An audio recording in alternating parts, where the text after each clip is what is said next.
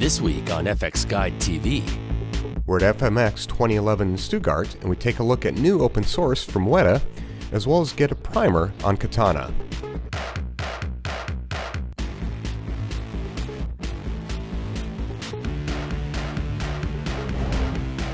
Hello and welcome to FX Guide TV.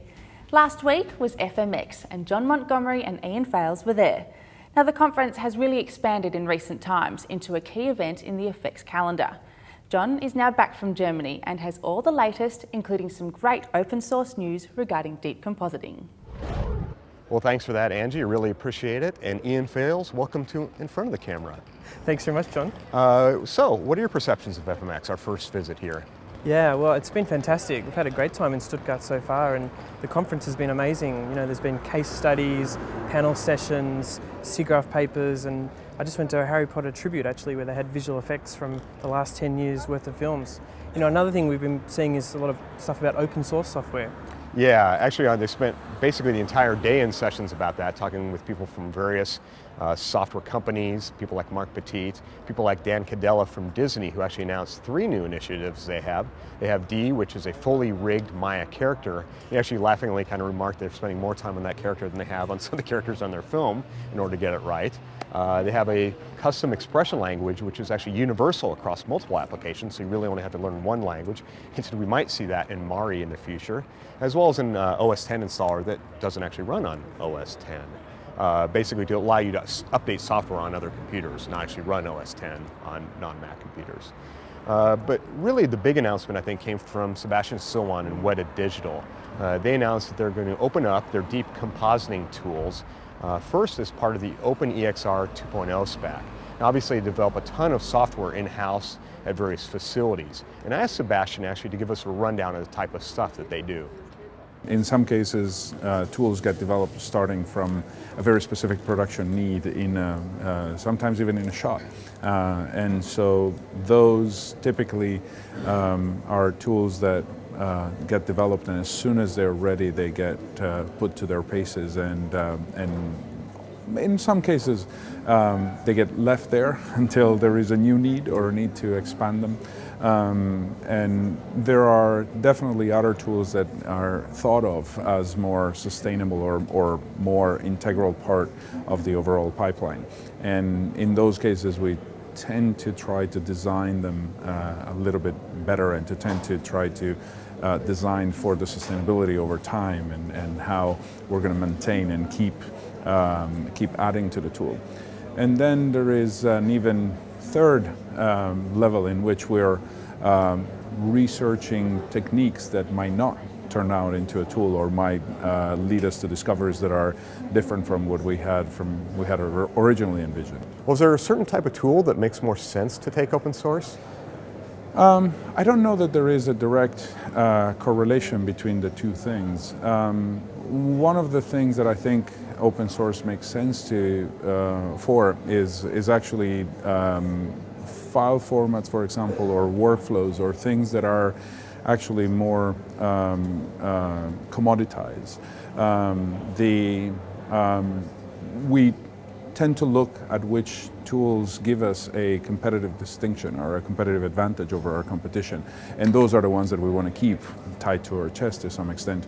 Um, in most cases, when we develop a workflow and it doesn't have uh, that uh, distinctiveness or that or that uh, competitive level, um, then it uh, it, it, could be a good candidate if it is also representing a workflow that is useful for other facilities and, uh, and if it is a, a uh, that's, that's why file formats is a, are good examples because they typically represent a flow of information from one task to the next. And those tend to be relatively standard in, in the various facilities.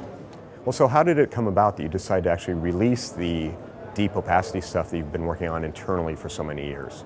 So there are some cases, the, the, the, the case in point of the uh, file format that we are um, open sourcing or that we announced um, the, the intention to release it as open source is that um, we came out with a way to use uh, data that was, uh, that was in reality inspired by the uh, Deep Shadow format uh, from PRMan. Uh, we came up with a novel way to use that data for a different type of operation, to store different types of data in that same format and, and to do different operations. Uh, when we came up with it, um, there wasn't really any other uh, facility using it that way. However, um, of course, over the uh, long term that, uh, that uh, the last production uh, took, um, people moved around and started expanding that knowledge and started spreading it around. And um, the, the, the use actually took, uh, took ground and people started um, hearing about it and, and finding it very useful. And so other people were starting to look at that same workflow. And that's where we said, well, we have something that is proven. It's, it's already at the second iteration. We, have we've, we've gone through the first one and ironed out all the kinks.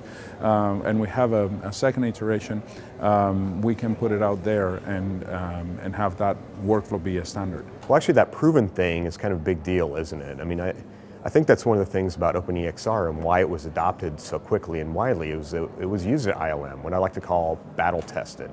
Um, isn't that what makes it interesting to other facilities?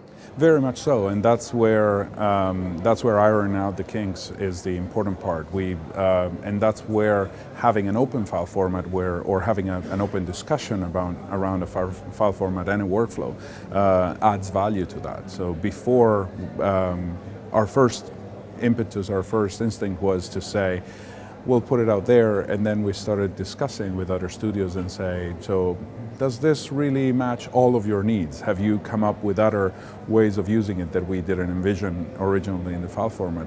And there were definitely inputs that came from other studios and we said ah, actually yeah that's a very good point valid point. But it's actually interesting that you were open enough and that the studios while competitive were interested enough to actually work together on this because it is quite a big deal. It's in everyone's benefit to have it work right? It is, and, and standardizing the workflows is actually one of the premises to call ourselves an industry, right? The process means that uh, um, all of the bolts and nuts need to have the same thread. Otherwise, it's going to be difficult to share data between facilities, and more and more we are uh, seeing that facilities do get specialized and um, uh, share data, collaborate on the same project, and I, I think that's a good thing. Okay, so we've got a little bit of background. Let's talk more specifically about what you announced here at FMX. It actually comes in two parts, I think. Uh, first, let's talk about the open source deep opacity stuff that's going to be part of OpenEXR 2.0. Yeah, so we had developed this um, deep opacity file format that uh, internally we called ODZ. Um, and um, uh, we started discussing with the studios and part of the input, um, the, the file format was inspired loosely uh, on the OpenEXR uh, structures. And um, so when we talked to the other studios um, and prompted their opinion to see if it would uh, fit their bills as well. Um, we asked specifically the question, what would you prefer seeing? Uh, a loose integration with um, OpenEXR, for example, or a release as a separate library, uh, or a tight integration with OpenEXR. And so out of those three options, unanimously everybody said we want a tight integration with OpenEXR, which of course was the option that required the most work on our part. Um, and um, uh, other people volunteered resources, so we are working collaboratively with other studios to actually make that integration. And that's why we're not yet releasing, we're announcing the release, and it will be released as part of, of the OpenEXR. So uh, deep opacity data will be a first-class citizen inside the OpenEXR specification. Okay, so it's great you're contributing this format and making it open source, but it really wouldn't have done much good without uh, any tools that artists could use out in the field, and that's where the second part of the announcement comes in. Yes, so the part that we are open sourcing, of course, is the libraries that will be in OpenEXR to read um, and write potentially uh, deep data. Um, but we also license to the Foundry our toolset so that uh, they can make it part of a future release of Nuke. Uh, they were already working on part of, uh, of on workflows, but um, again, since we had already ironed most of the kinks, uh, they, they saw some value in actually um, seeing a reference implementation and, and or bringing it into the core uh, of Nuke. Well, you mentioned the Foundry, and I think it's interesting to contrast something like the deep compositing open source stuff you're releasing versus a full-blown application like Mari. I mean, what are the considerations at a company like Weta when deciding to say release something open source market it yourself or hand over the foundry to develop it? Well, Mari is really a tool, right? It's a creative tool, uh, whereas you can see the um, deep opacity as a, as a workflow and as a file format, really. Um, there are there are the creative tools that, that accompany it. Um, however, those tools are part of a much broader um, part of the action, right? Part of the um, overall process. Um, so th there, there is a distinction. There's also a level of scale. Uh, the Mari code base is, uh, is uh, much larger and to, to a certain extent uh, uh, much more mature. Um, and even if other facilities would have bought Mari, we're not in the business of commercializing software, right? It's uh, so for us is um, is something that we have developed that is mature enough that we are using, that we are interested in other studios uh, adopting it as a standard. Um, uh, we're interested in getting artists that are already trained on that standard. We're interested in getting more resources to uh, further the development uh, even more. Um, but the um, if it was just the, the, the commercialization, we probably wouldn't have done it. Yeah, so that's really interesting. You know, there's a lot of companies involved, ILM, Disney, Sony Pictures Imageworks with Alembic, so it's a lot going on. Yeah, now that's open source, and it's kind of interesting because Sebastian talked about applications versus uh, more specific tools or workflow stuff. And there's one of those applications that was developed at Sony Pictures Imageworks, which is Katana, that the Foundry is now taking over development. And we've heard about that news for a while, but we actually learned that they made their first sale on Katana to Digital Domain, who's purchased a site license, so that's big news for the Foundry. And the application's coming out soon and is in testing a lot of other facilities. that They've said they've got some good leads on it.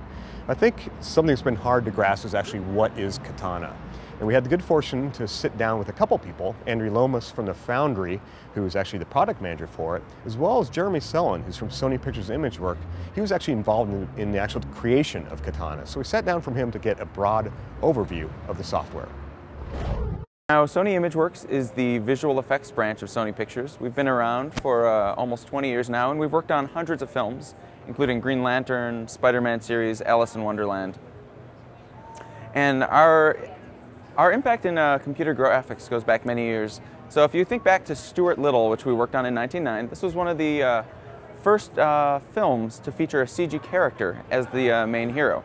And I want you to look at the shot and just get a sense of the visual complexity involved. So there's a single character. Uh, it's rather low geometric complexity with the exception of uh, fur and hair. But those are really procedurally generated. So it's a pretty simple character. It can fit in the computer's memory even at the time. And it's just a relative, relatively straightforward thing to consider from the human perspective. So I'd like to jump forward 10 years. And here's a shot from Cloudy with a Chance of Meatballs. And I'd like you to get a sense of the massive increase in complexity that we see, both on the CG feature animation side as well as in visual effects. And if you think about in the last 10 years from 1999 to 2009, even though the computers have gotten substantially faster, in many cases tens of thousands of times faster, humans really have not. So the question is, how do you present to a human this much information where they can interact with the crowd, interact with the detail, in a way that they can really efficiently do it? And that's where Katana sort of comes in. So I was one of the original developers of Katana, along with uh, Steve LaVietes and Brian Hall. And we started in 2003 to really address this problem. We were doing simple productions and we saw the complex things coming up with massive crowds, massive environments, and literally thousands of shots in a film. And the question was, how could we really approach those and approach that complexity? So that's what Katana is designed to do. It's, it's less of a lighting tool. People often describe it as, oh, it's a way to use lights or a way to talk to the renderer, but it's really more than that. It's really sort of a toolkit that allows you to put together different visual effects and CG animated feature pipelines. And it's intrinsically designed with one goal in mind, which is how do you deal with complexity, both shot and pipeline complexity, but also scene complexity in terms of geometric detail. So this is, I dug this up from the archives. This is actually the first picture we ever rendered in Katana. We had been working on it a few months, and we had written the core geometric processing engine, which for those who are uh, familiar with the term, it's a uh, recursive geometric procedural in something such as PRMan, where it basically calls into itself. But uh, the underlying technology, even though this is a really simple image, is pretty powerful. So we uh, handed this to the artists, and literally a few months later, this is what they were doing with it. This is a fully CG shot from uh, Spider-Man 3, and we were really excited when we saw this. This is uh, the, the black Spider-Man character is the first character ever looked at in uh, Katana. So we were really psyched that they went from something like this to something like this in the span of a few months. And in fact, uh, when we originally started developing Katana, they had promised us that it would only be used on a few small shows, uh, you know, just to test it out, sort of work through the kinks. And as soon as we had it ready, even in its alpha stage, Spider-Man 3, Surf's Up, and Beowulf immediately switched to it, which was uh, flattering, but also a bit scary to roll something out that early in its development. So the name of the game in CG Features is how do you deal with lots of shots, all of which are complex. So this is the uh, color script from Cloudy with a Chance of Meatballs, and I just want you to get a sense of how many shots are involved in the production of an animated feature. It's hundreds, if not thousands of shots, in this case probably 12, 1300 shots. So the name of the game is efficiency. How can you efficiently create uh, these shots over many, many sequences? So what we do is we set up a template. Here's an actual katana scene used on Cloudy with a Chance of Meatballs. And for all of you who have used compositing packages such, such as Nuke, uh, this will no doubt look familiar. Essentially, it's just a scene on rails. So the artist doesn't start with an empty scene. Instead, they start with something that describes the steps. So this is where you bring in geometry. This is where you add your lights. This is where you do material assignments and other standards. This is where you set up your render passes and so on. And the idea being that if you jump from shot to shot, uh, it wouldn't surprise you what you see in your katana scene. And uh, more than that, if you develop standards, so here's a environment from Cloudy with a Chance of Meatballs as well. And what we did is it's a very complex lighting environment. Each of the tables is an emissive uh, area light. Uh, this is a full global illumination solution using the Arnold renderer. And the idea being that we had a single artist do look development for this area, and then they hand off those standards to just drop in all the individual shots. Now the beauty of Katana is it might have taken us days to get the first render out previously. Now we could do it in a matter of hours once the environment's been looked at. So it's really helped us to do uh, sequence standards and things like that really, really efficiently. So now I'm going to talk about uh, visual effects pipelines and how Katana handles them. And the name of the game for visual effects pipelines is complexity. Here's a shot from Watchmen. Now if you tried to load a shot such as this in your renderer all at a single time, or in your computer all at a single time, there's no way it would be able to handle that much complexity. So at its core, Katana does deferred loading of everything. That's essentially what it's designed around, as I mentioned earlier. So what Katana does is here's a real Katana scene being interacted with. And what you decide is, hey, if I'm interested in this building, I can open up the geometric detail, zoom in, and make the edits I want.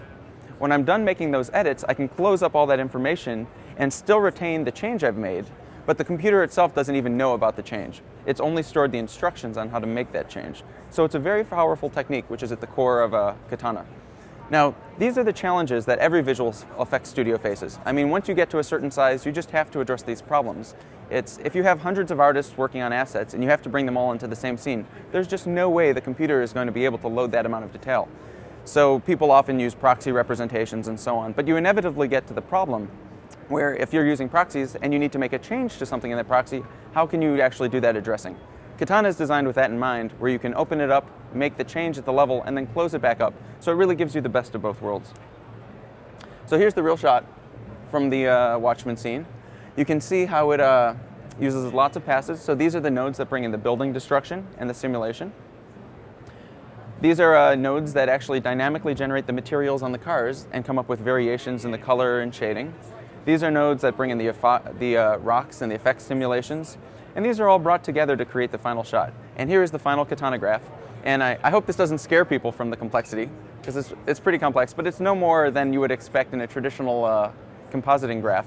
And it really lets you show how you can customize the pipelines. You can really think of each of these uh, complex chunks of the node graph as a custom pipeline tailored for this shot. And here's the final node graph for that Watchmen shot. So what I'm talking about is when you get to uh, almost like a level of complexity in, in the show doing 3D computer generated imagery, where you basically need to start dividing things up into different tasks. So you have like modeling, lighting, animation, effects, people doing sort of set layout, basically various different people doing different tasks that then need to hand off sort of well-designed assets from one department to the next. And basically when you have an asset-based workflow, the look development and lighting often become the central hub departments, so basically where all those 3D assets need to come together. And basically, so you've got all these different people producing these 3D assets, and they need to become be assembled in 3D, in, in developmental lighting, and then turned into things that can actually be delivered to a renderer. And this is basically what Katana is about. So now I'm going to switch to actually showing Katana running live to sort of illustrate how Katana actually solves some of these problems. So the first thing to notice is that the interface in Katana looks many ways much, much more like a node-based compositing package than most 3D applications. And this is really very de deliberate, that in some ways when you think of what you're doing in node-based compositing, it's almost like designing a recipe that you, you have your file in saying bring these image sequences in, then various non-destructive processes saying like blur this, uh, composite this over this, and then going out to potentially you know, totally independent different outputs for like writing files out. And you can update the image sequences, you know, relatively seamlessly. So like I've got a new image sequence that uh, I now need to run through my comp. Your comp is still effectively a rule-based, recipe-based thing to describe how to produce everything. And this is exactly basically the principle that Katana is based on, is that basically if we try to treat look development and lighting in a recipe-based approach, almost just like node-based compositing, that's almost like a much more sane way of getting almost a separation of I've got assets and I've got my recipe.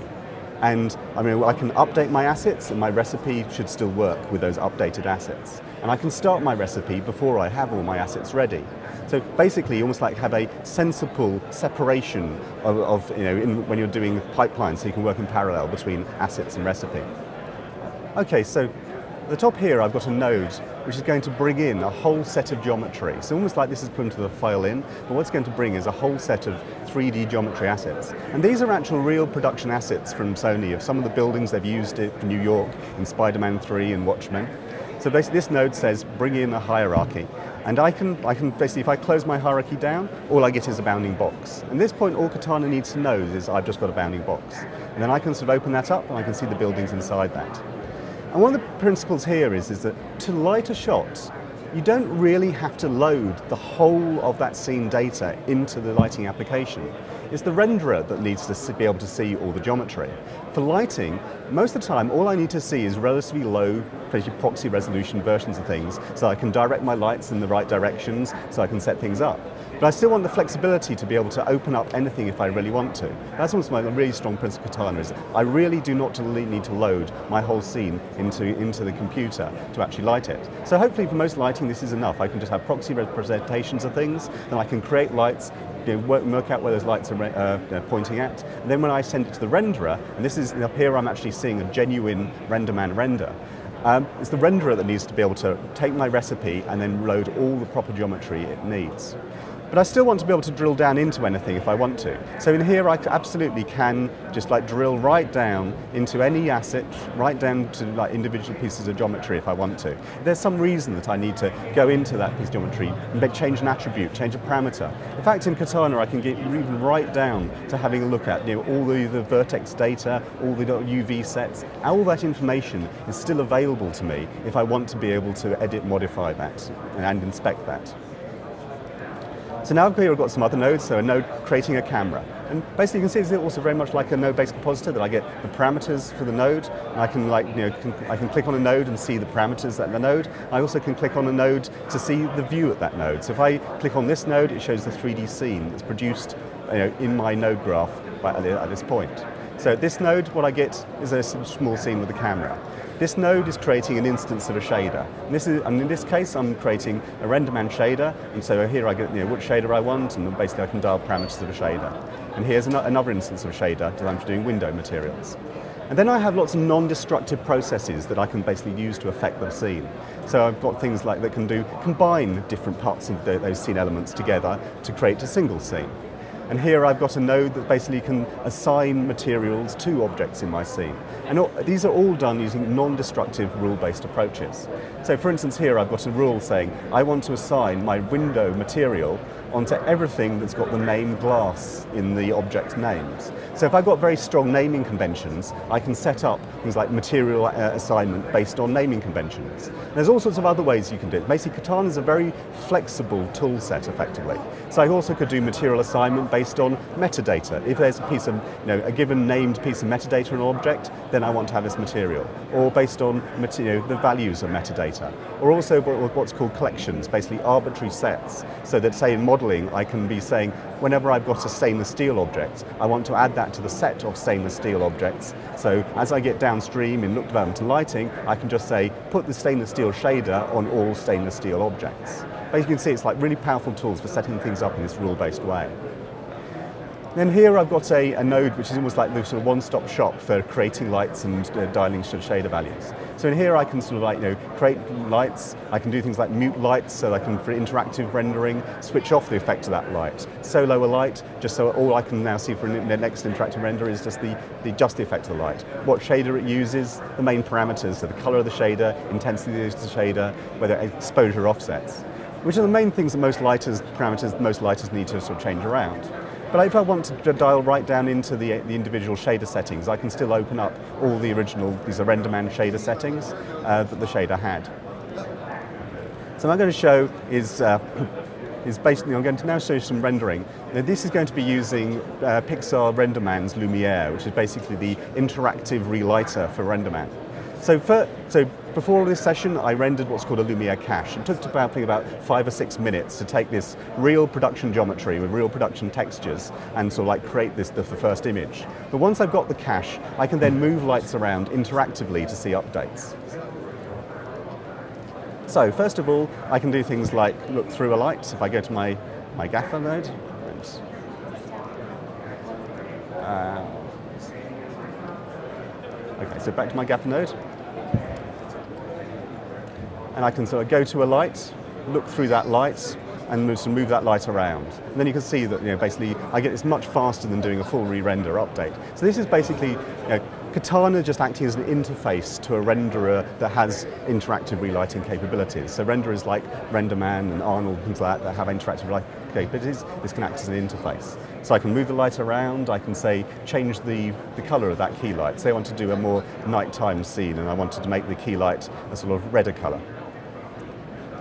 Then also I can maybe let's take the backlight and change the color, uh, let's change the intensity of the backlight slightly. So let's change that down to one, an intensity of 1.5 rather than an intensity of 2.